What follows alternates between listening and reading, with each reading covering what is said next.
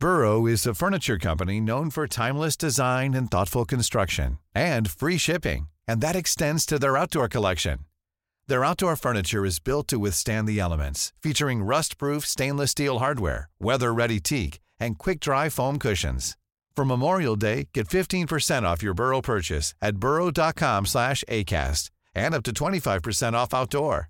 That's up to 25% off outdoor furniture at burrow.com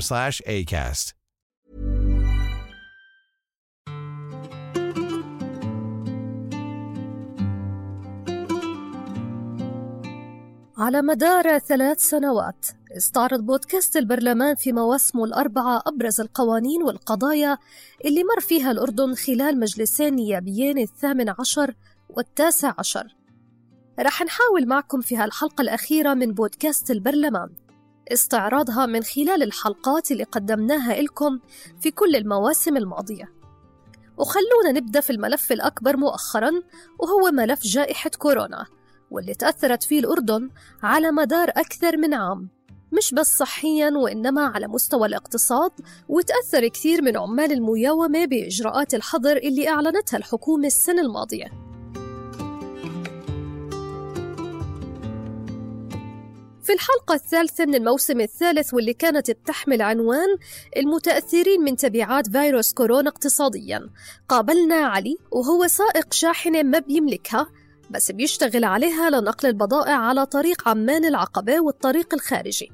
كان بيتقاضى أجاره بشكل يومي واللي انعكس على عمله بعد إعلان وقف العمل وحظر التجوال. كل الناس تأثرت. هذا مؤاخذة يعني اللي اللي, اللي قاعد يجيب مصروفه يومي. قاعد بيطلع كل يوم بيجيب هالعشر ليرات عشان يصرف من على بيته. ولما يقعد على بيته ما فيش اليوم 10 ليرات. منين بده ياكل؟ منين بده يشرب؟ منين بده يصرف؟ علي وكثير مواطنين تأثروا بقرار حظر التجول خاصة أنهم بيشتغلوا في قطاعات غير منظمة وبيتقاضوا أجرتهم بشكل يومي. في حلقات أخرى ناقشنا موضوع المتأثرين من تبعات فيروس كورونا اقتصاديا وخصوصا في ظل حظر التجول الكلي اللي أحدث شلل لغالبية القطاعات الاقتصادية في الأردن. كثير من الفئات والقطاعات تأثرت خاصة بعد المصادقة على قانون الدفاع الأردني من قبل الملك عبد الله الثاني.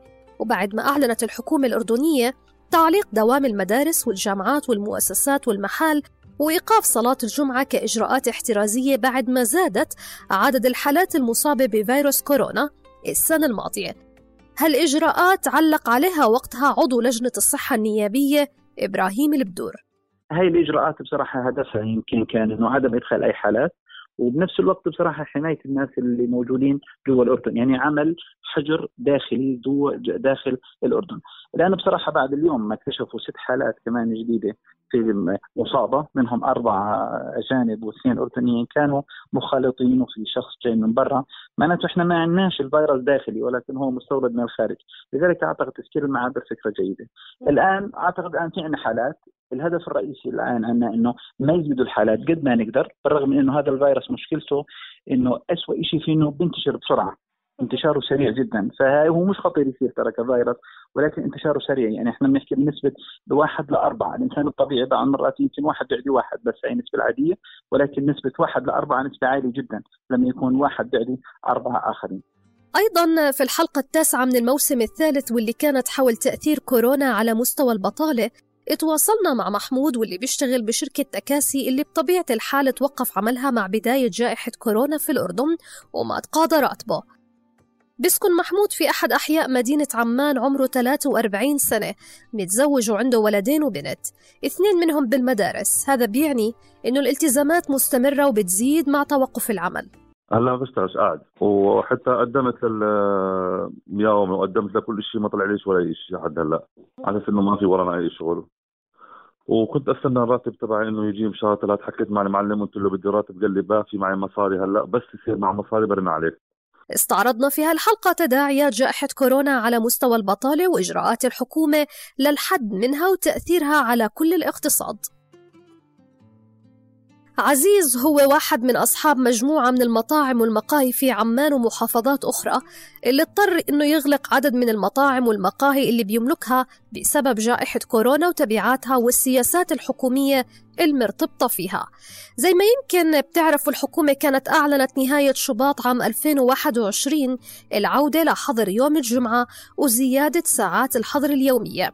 واللي لاقى سخط بين الناس وعبر شبكات التواصل الاجتماعي خاصة مع إعلان شركات ومؤسسات إفلاسها وإغلاقها نتيجة تبعات الجائحة والسياسات اللي قامت فيها الحكومة خلال هالمرحلة أما أنت بتعود ترجعنا على المربع الأول طب إذا في عندنا إحنا هلا ثلاث محلات ولا أربع محلات فهلا رح نسكرها. ما رح نشتغل ونروح الموظفين تبعونا. ما بنقدر إحنا ما بنقدر. نحن مش دولة بالنهاية اللي نقدر نتحمل حجم الرواتب هذا اللي بنحطه. بيعتبر عزيز أنه سياسات الحكومة خلال جائحة كورونا تحديدا اتجاه قطاع المطاعم والمقاهي ما كانت ناجحة تماما برغم البرامج اللي أقرتها الحكومة للحد من خسائر هالقطاع. أيضا طرحنا موضوع مطاعيم كورونا بعد ما أطلقت وزارة الصحة في نهاية العام الماضي منصة التسجيل لتلقي المطعوم. لكن بالتأكيد في هذه المناسبة أود أن أدعو الجميع للتسجيل للدخول على الرابط وللتسجيل حتى تحفظوا حقكم في هذا اللقاح الذي إن شاء الله سنقوم بإعطائه مجانا وطبعا آه، باختياركم. المطعوم سيكون له أثر آه، جيد وممتاز إن شاء الله بالتصدي لهذا الوباء آه، عالميا ومحليا. أما في موضوع التشريعات فبعد ما أقر مجلس النواب عام 2019 مشروع القانون المؤقت لقانون العمل بعد ثلاث جلسات نيابية ليحال إلى مجلس الأعيان لمناقشته جاء في الأسباب الموجبة لتعديل القانون بأنه جاء لمعالجة الثغرات اللي ظهرت في بعض نصوص القانون. ناقشنا مناقشات النواب للمشروع وكان من أبرز التعديلات اللي أدخلها مجلس النواب على مشروع القانون آنذاك إعفاء أبناء الأردنيات المقيمين في المملكة من أزواج غير أردنيين من شرط الحصول على تصاريح عمل. وفي الوقت اللي بيمنح الرجل جنسيته لأبنائه ولزوجته الأجنبية فإن الأردنية تحرم من هذا الحق. رغم توجه الحكومات في السنوات القليلة الأخيرة لمنح أبناء الأردنيات من أجانب العديد من التسهيلات اللي ما زالت الانتقادات بتطالها في عملية التطبيق. على الجانب الآخر بتستمر مؤسسات حقوقية ونشطاء بالمطالبة بحق الأردنية بمنح جنسيتها لعائلتها. واللي بشكل وضعهم معاناة للحصول على حقوق وخدمات أساسية. ولمعرفة شو هي أبرز الاعتراضات على منح الأردنية جنسيتها لعائلتها وشو هي أبرز التشريعات اللي تم تعديلها حيال ذلك؟ التقينا في عام 2019 النائب السابق قيس زيادين وكان إلنا هالحوار معه. اليوم الأصوات المعارضة تقول الوضع الجيوسياسي في الأردن غير مستقر. هناك أصوات كثيرة تقول أنها بداية إلى أمور تتعلق في التوطين في تصفية القضايا إلى آخره. هذه هي الأصوات المعارضة. هذه الأصوات لم تكن مو... لم لن تكون موجودة لو أننا كنا حقيقة في في إقليم آخر أو في أو في ظروف مختلفة. اليوم هذه هي المشكلة. نحن نؤمن إيمانا مطلقا بموضوع المواطنة المتساوية والمواطنة الحقة. لكن علينا أن نحاول بالتدريج الآن وأن نبدأ بالتدريج. البرلمان السابق أقر شيئا مهما جدا يتعلق في البطاقة التعريفية. م. اليوم البطاقة التعريفية تسمح بالتملك تسمح آه، بالتعليم بالصحة إلى آخره. لكن ما زالت تشوبها شوائب عدة. لماذا؟ لأنه ما في تعليمات واضحة في هذا المجال. فعندما يذهب ابن الأردنية أو بنت الأردنية إلى أي مؤسسة حكومية تخضع حقيقة لمزاجية الشخص الذي قد يكون موجود هناك فيما يعطي أو لا يعطي. لذلك نقول كانت خطوة ممتازة من البرلمان السابق. اليوم علينا قوننة هذا الموضوع بطريقة أو بأخرى. أنا أعتقد اليوم نحن في مرحلة أن نطالب بالحقوق المدنية الكاملة. في بعض الأحيان وفي مبادئ سياسية نقول أن أردت أن تطاع فاطلب المستطاع. وخلال هالأعوام الأخيرة مر الأردن بكثير من الحوادث قمنا بتغطيتها خلال مواسم البرلمان. في شتاء عام 2018 تعرض الأردن لكارثة أدت إلى وفاة 21 طفل في سيول معظمهم من مدرسة واحدة. كانت بتقوم برحلة إلى منطقة زرقاء ماعين بالقرب من شاطئ البحر الميت وداهمتهم السيول. المأساة الوطنية هاي أدت لغضب شعبي كبير وسط ارتباك حكومي في التعامل مع هالمأساة وإجراءات وتصريحات. ودفعها الغضب الشعبي بمجلس النواب التدخل لمناقشة ومساءلة الأداء الحكومي. وشكل المجلس لجنة تحقيق بالكارثة. أصدرت تقرير وحملت المسؤولية لعدد من المسؤولين بينهم وزيرين. في مقر مجلس النواب حاورنا النائب السابق مصطفى ياغي عضو لجنة التحقيق آنذاك. اللجنة قد انتهت من من تقريرها فجر يوم الثلاثة آه، يوم 3 11 2018 أي فجر يوم الأحد. واستدعت الوزراء آه، أيضا صباح يوم الخميس. كلا الوزيرين استدعتهم صباح يوم الخميس. وأوصت وبما انتهت إليه من توصيات فيما يتعلق بمسألة طرح الثقة آه، لكن آه، الحكومة سبقت النواب قبل إقالة جلسة مجلس النواب يوم الأحد وقبلت استقالة هذين الوزيرين ومرة أخرى بتهز الأردن فاجعة وفاة سبع مرضى في مستشفى السلط الحكومي نتيجة نقص الأكسجين. وهو اللي أكده وزير الصحة السابق نذير عبيدات أثناء وجوده في المستشفى بعد ما قدم استقالته على الهواء. صباح هذا اليوم آه، خبرت بأن هناك نقص آه، بالأكسجين في مستشفى السلط وعندما حضرت تبين بأنه بين الساعة السادسة والسابعة من صباح هذا اليوم آه، كان هناك نقص بالأكسجين بسبب نضوب نسبة الأكسجين في خزانات الأكسجين في مستشفى السلط. وبناء على ذلك آه، أصبح من الواضح أنه انقطع الأكسجين لمدة آه، آه، ساعة تقريبا. بالتأكيد تم عمل بعض الإجراءات ووضع أكسجين بديل لذلك لكن هذا غير كافي بالتأكيد برأيي الشخصي. هذا ربما أدى إلى وفاة ست أشخاص. ما زال آه، التحقيق جاري للتأكد من أن نسبة آه، آه، نقص الأكسجين هو سبب وفاة هؤلاء الستة ولا لا يوجد لدي أي مبرر للتقصير إذا ما كان الكلام عن الموت.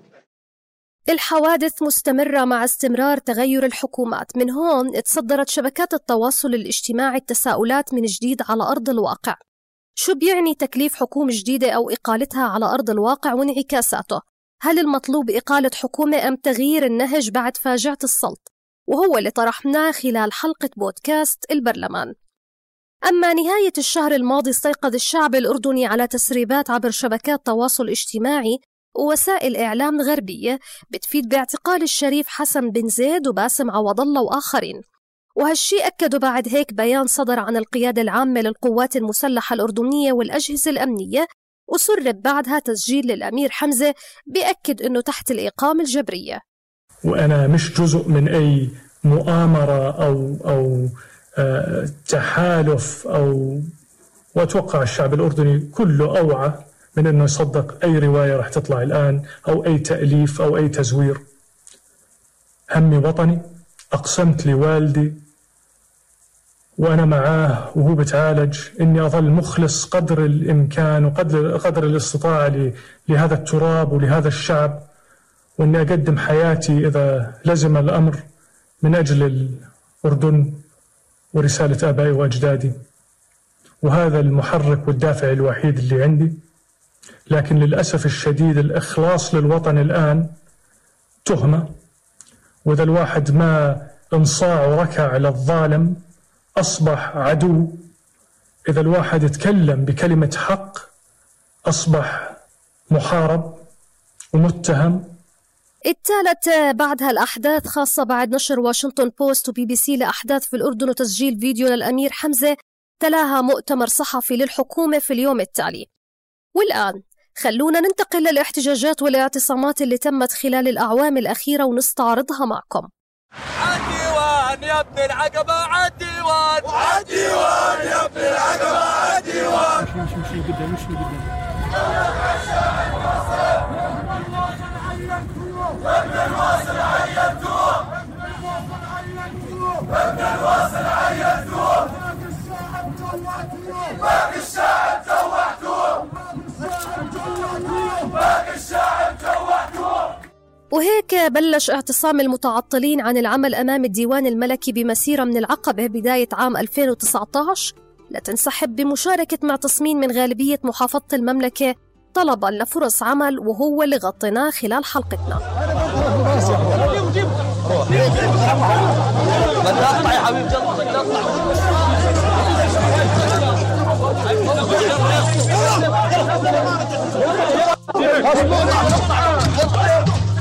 يا حبيبي هاي الضربة هاي شايفين؟ ابي معاي ابي معاي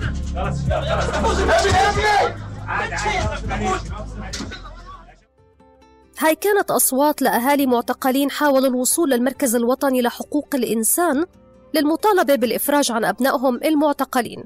انتهى الأمر فيهم وبصحفيين آخرين بالتوقيف قبل ما يفرج عنهم لاحقاً. وهالشي دفعنا نطرح موضوع تقييم حالة الحريات العامة في عهد حكومة عمر الرزاز. قابلنا وقتها عضو كتلة الإصلاح النيابية النائب أحمد الرقب أيضا واللي انتقد طريقة الاعتقالات اللي تمت.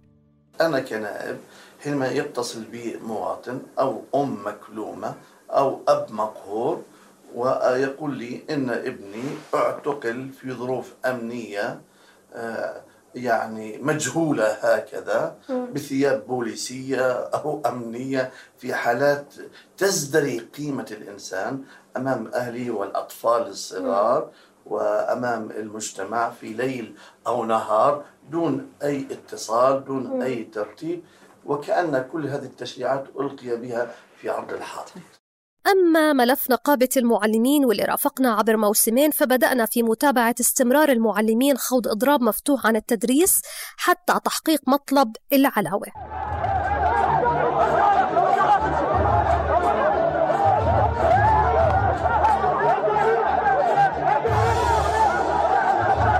هذا درس لكل الميدان. أن يتجرأ على المعلم إذا لم ينتصر المعلم في هذا اليوم. هذه معركة المعلم. نحن نسير خلف نقابة قوية. نقيب قوي. نحن نقيبنا مات من أجل قضية المعلمين. لن نخذل الحجايا سنقف على عهده ونقف على دربه بإذن الله تعالى. هذول المعلمين أولاد عشاير. هذول أولاد البلد. أهاليهم بدمهم عملوا استقلال الأردن. هذول المعلمين أصحاب شهادات أصحاب مقامات. هم حقيقة أصحاب السعادات والفخامات. هم اللي بنركع بنخضع لهم. وليس لمن جاء ونزل ببرشات إلى الكراسي وإلى المناصب وحصد الملايين من المواطن. الله لا يسامحهم. حسبي الله على كل من اكل قرش حرام من قوت المعلم وأبناء المعلم. أنا اللي علمتك أنا اللي قريتك أنا اللي سويتك. أنا أنا البلد أنا الوطن. أنا اللي علمتك كيف تحب الوطن. وعلمتك ترسم العلم. وعبدتك نشيد الوطن. أنا المعلم. تمد إيدك علي؟ يا عسافر عليك. الإضراب بدأ بعد رفض الحكومة لأنه يكون اعتصامهم أمام الرابع وانتهى بفضه بالقوة وتوقيفات لمعلمين قبل إخلاء سبيلهم. قابلنا وقتها مقررة لجنة التربية والتعليم والثقافة النيابية النائب عليا أبو هليل واللي اقترحت التالي أنا من البداية وأنا طالب بقول يجب أن تكون علاوة التعليم كعلاوة المهندسين والأطباء. يعني إذا ما كانت أعلى من ذلك إحنا خلينا واقعيين يجب أنا بقول للطالب إنه 50% زي ما بتحدث أخونا دفعة واحدة. إحنا خلينا واقعين أنا وياك. لن يستطيع الدولة. أما أقول خلينا معك معلش بس خلينا معك. هل تستطيع؟ يعني الدولة يعني في تحديات اقتصادية في ظروف صعبة. آه، هل تستطيع دفعها مرة و... أقول آه، بغض النظر. هل تستطيع دفعها مرة واحدة؟ طب شو خلينا إحنا واقعيين. خلي أقول معلش خليني معك. لا يعني بس شو الخيار اللي عندكم؟ كلام شو؟ أنا الخيار أيوه. لا أنا بقول 50 تبقى ثابتة ولكن بالتدريج. تجزئة. أنا هذا إنه التجزئة هذه حتى 50% لم تطرح لا لا لا, لا يجب. حق المعلم هذا حق أنا بال... لجنة التربية طرحته طرحته لجنة التربية طرحته في النقاش؟ راح راح يطرح إن شاء الله تعالى. بس أنا ب... كلنا تابعنا مشهد توقيفات المعلمين والاحتجاجات اللي عمت محافظات الأردن بعد اعتقال أعضاء مجلس نقابة المعلمين وقطع الإنترنت عن البث المباشر للاحتجاجات. مع تنديد من منظمات دولية للإجراءات الحكومية اللي تم اتخاذها واللي كانت آخر تطوراتها الإفراج عن أعضاء مجلس نقابة المعلمين وغيرهم من المعلمين الموقوفين وجوبا بعد انتهاء الحد الأعلى لمدة قضاء مدة التوقيف القانونية 30 يوم. لكن كان صعب نشرح ونخوض في تفاصيل اللي بيصير حاليا في ملف المعلمين من غير ما نستذكر تأسيس النقابة تاريخيا والتحديات اللي مرت فيها عبر السنوات. وهو اللي دفعنا نناقش ملف نقابة المعلمين وتبعاتها المستمرة.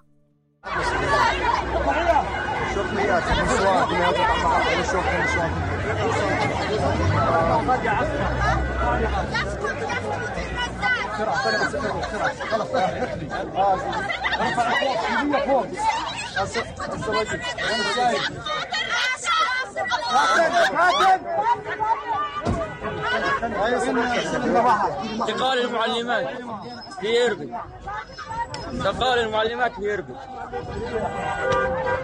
انتقال المعلمات في إربد انتقال المعلمات في إربد أيضا ناقشنا ملف التوقيف الإداري واللي هو مش ملف جديد لكن حسينا مؤخرا أنه في حاجة نرجع نحكي فيه بسبب الارتفاع في عدد حالات التوقيف الإداري خاصة مع وجوب ملف نقابة المعلمين بالإضافة للاعتقالات الإدارية اللي طالت صحفيين وناشطين. وأنا بشتغل على بسطة في السوق. وبطلع اتهامات يعني من 2010 أنا شايف حالي إنه أنا حامل رسالة ولازم أديها وهي الرسالة لازم توصل لأكبر عدد من الناس. لأنه يعني هاي الرسالة هي المفصلية في حياتي اللي حتوديني يا على الجحيم يا على الجنة. نحكي مجازيا يعني. هذا كان صوت أنس الجمل أو الهتيف زي ما بسموه في إربد واللي طلع من سجن السلط بعد ما استمر توقيفه إداري 29 يوم. فاضطريت أفتح تليفوني الساعة 10 الصبح. دخلت على المقابلة عملت المقابلة طلعت. على باب المنظمة اللي أنا مقدم عليها آه، تفاجأت بباص مدني باص آه، ستاركس مدني. نزل منه وسيارة بيضاء ما بعد مش مش واضحة هويتها. آه، نزل منها أشخاص لابسين لباس طبيعي بس ملثمين بشموغ على وجوههم غطينها. واشهروا السلاح علي وصاعق كهرباء. كان واحد منهم واحد معاه سلاح ناري يعني.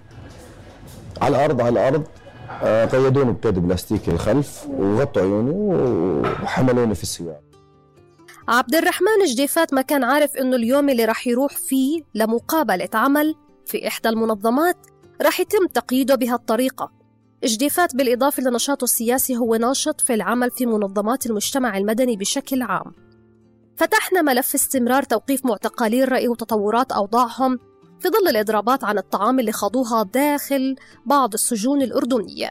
لكن عضو اللجنة القانونية النيابية آنذاك مصطفى ياغي كان له رأي مختلف في هالموضوع فتسمية معتقلي الرأي حسب قوله بتخضع لتفسيرات قانونية. ما بدي أسلم ابتداء بهذه التسمية. الأصل أنه إحنا نحدد آه، من هو يعني آه، من هو معتقل الرأي؟ وما هو الرأي الذي يطرحه لكي يعتقل عليه؟ اليوم ما في شيء اسمه اعتقال لأني أنا اليوم بعبر عن رأيي. أنا اليوم إذا بدي يتم اعتقالي فقط لأني أنا خالفت يعني خالفت قانون آه، آه، بجرم الفعل اللي أنا قمت فيه يعني بمعنى أدق. اليوم إذا نتحدث عن مثلا أفعال إطالة اللسان هذه هذه يعني أفعال معاقب عليها بالقانون. إذا نتحدث اليوم عن آه، قضايا لها علاقة بالشتم وذم وتحقير أيضا هذه أفعال معاقب عليها بالقانون لازم نتفق ست على ما هو الرأي اللي بيعبر عنه الشخص وبيتم اعتقاله عشان إحنا نناهض هذا الاعتقال ونقول هاي ممارسات قصرية غير قانونية وغير مسموح فيها ومخالفة للقانون. التعليم زي ما بنعرف هو حق مكفول في الدستور الأردني والإعلان العالمي لحقوق الإنسان والعهد الدولي للحقوق الاقتصادية والاجتماعية والإعلان العالمي لحقوق الطفل. لكن هذا الحق المكفول اللي بيأكد عليه أنه الدولة لازم تتجه نحو مجانية التعليم العالي بيخلينا نطرح هالسؤال. إذا كان التعليم الجامعي فعلا متاح لكافة الطبقات هذا دفعنا أنه نحكي عن الحق في التعليم الجامعي وقابلنا وقتها النائب السابق وفاء بني مصطفى. إحنا في الأردن يجب آه، يعني عندما نتكلم عن الطبقة الوسطى وأسباب اندثارها نضع ثلاثة أسباب اولاها التعليم لأنه هذا التعليم اللي حق مكفول والمفروض يكون مجاني والمفروض إنه الأسر ما تعاني حتى توفر لأبنائها هذا الحق أما ملف الانتخابات فناقشنا خلال الموسم الحالي موضوع المشاركة أو المقاطعة للانتخابات النيابية بالإضافة لنتائج الانتخابات بحسب الهيئة المستقلة للانتخاب واللي تعاملت مع 400 مخالفة انتخابية حتى نهاية الانتخابات.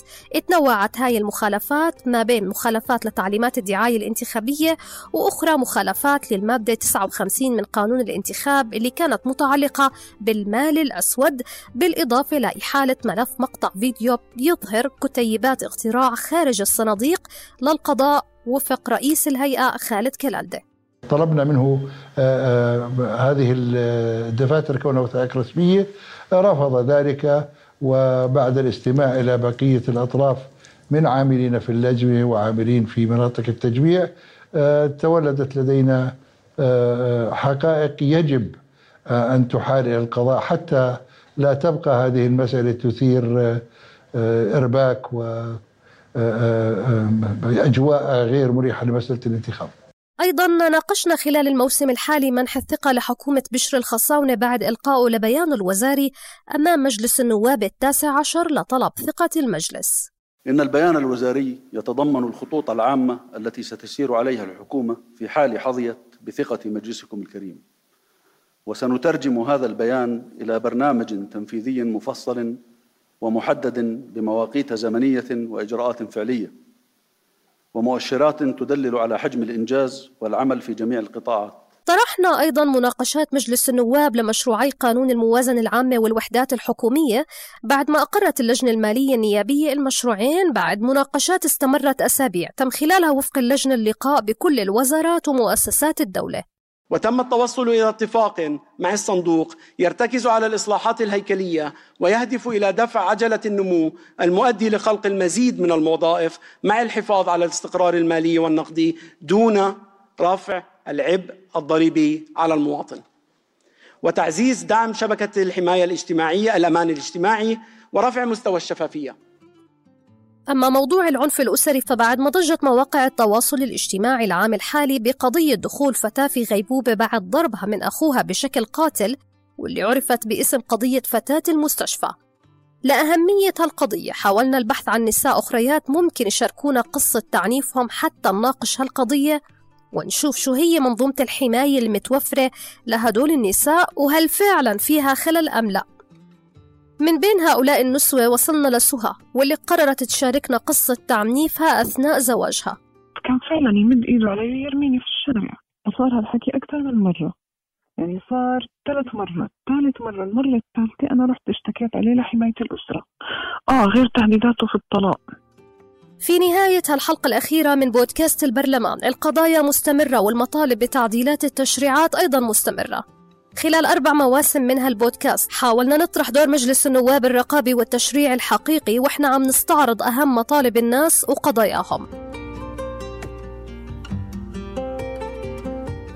هاي تحيات فريق بودكاست البرلمان من إنتاج صوت. حسان مهرة من الإخراج الصوتي. من التحرير صابرين طه. من البحث بيان عاروري كنت معكم في الإعداد والتقديم هبة عبيدات.